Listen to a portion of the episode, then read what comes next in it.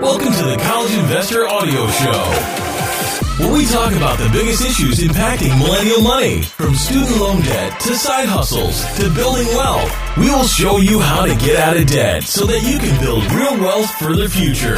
Hello and welcome to another College Investor Audio Show. Hope it's been an awesome day so far. Today, the ultimate guide to income sharing agreements. Well, let's just be honest. The rising balances of student loans, that's pretty much a major problem. The problem tends to be especially pronounced among former students who fail to secure high-paying jobs after graduation. Maybe you've been there. One solution that seems to be gaining some traction is income sharing agreements. These are yeah, kind of like loans, where students repay a set percentage of their income for a set period of time. Are you considering a school with an income sharing agreement? Before you sign the papers and your life away, I'm kidding.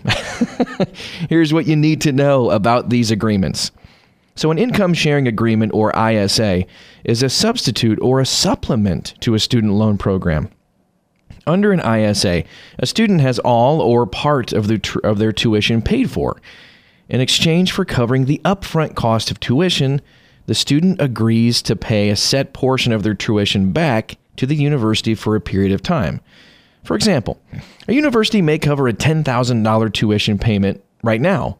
Upon graduation, the student dedicates a set percentage, say six percent of their income, to the university for a fixed period of time, let's say ten years.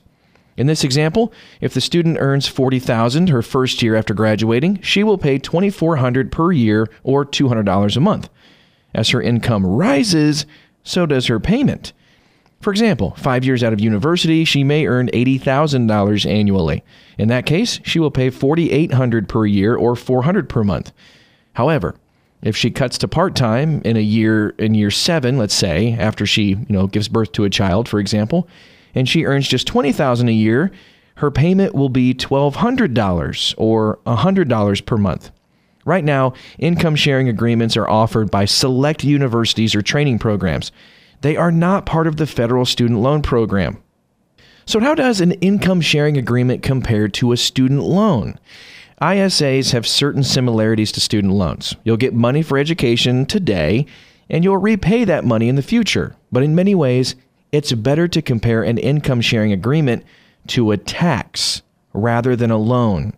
With a loan, you can pay off a set amount as quickly as you want, thereby reducing the total amount you pay. With an income sharing agreement, you pay a set percentage of your income, no matter how much or how little you earn. People who earn more, pay more. People who earn less, pay less. Now, income sharing agreements can be a reasonable way to pay for your education. But before you sign up for that agreement, let's take a look at some pros and cons. Pros. Manageable payments on a low income. I mean, that's a good thing. The amount you pay will never rise above a set percentage of your income. This makes the payment a little bit easier to handle on a low income. Repayment ends after a set time. So the repayment periods range from thirty months to a decade. But under all the I S As, your obligation expires after a set period of time. So that's a pro too. Now, here are some of the cons. You might have to pay with a low income. Under most income sharing agreements, you will always pay some amount of money to the university, no matter how little you earn. A few arrangements offer protection for low income borrowers, so you pay nothing if you earn less than twenty grand annually.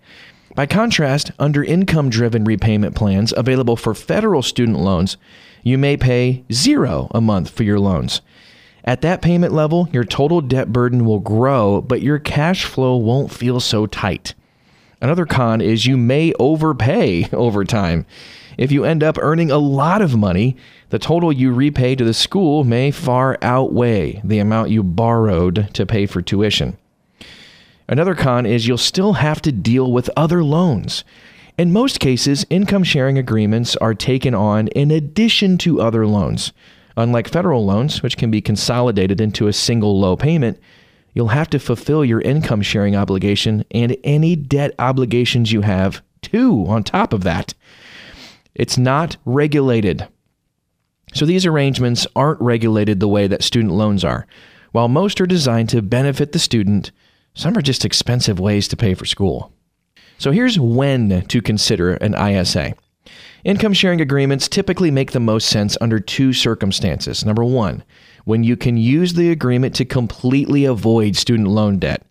Juggling student loan debt and an I S A payment can make cash flow feel really tight, to say the least. But managing one payment could make a lot of sense.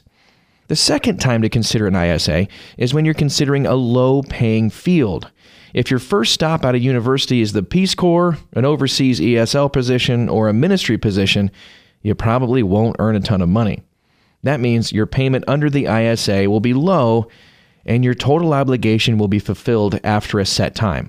That's far better than taking on student loan debt where your obligation can grow over time if you can't make the payments. Here's some schools that offer I S As. Income sharing agreements aren't widespread. However, there are some major universities offering the program. Here are just some of them.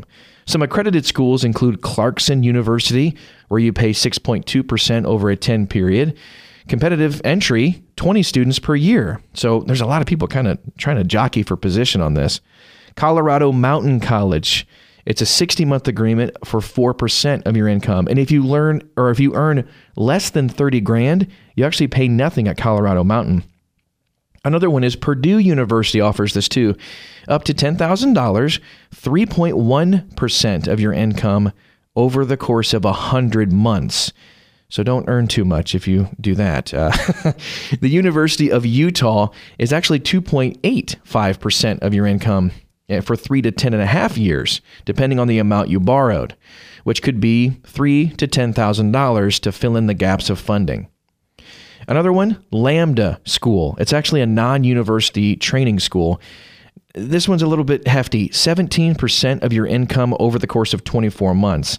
No payments though, unless you earn at least fifty grand, and you never pay more than thirty thousand dollars for it too, no matter what. So that's good. And that's just a couple of ideas too. If you're kind of looking into this, you can see all kinds of different resources and the list of all of the major universities too. I just ran through a few of them, but you can find it all at the college investor dot com. I hope this was helpful. If it was, you can share it with a friend who might be going through some of these types of things. Thanks again for listening. You are amazing, and we'll talk to you next time.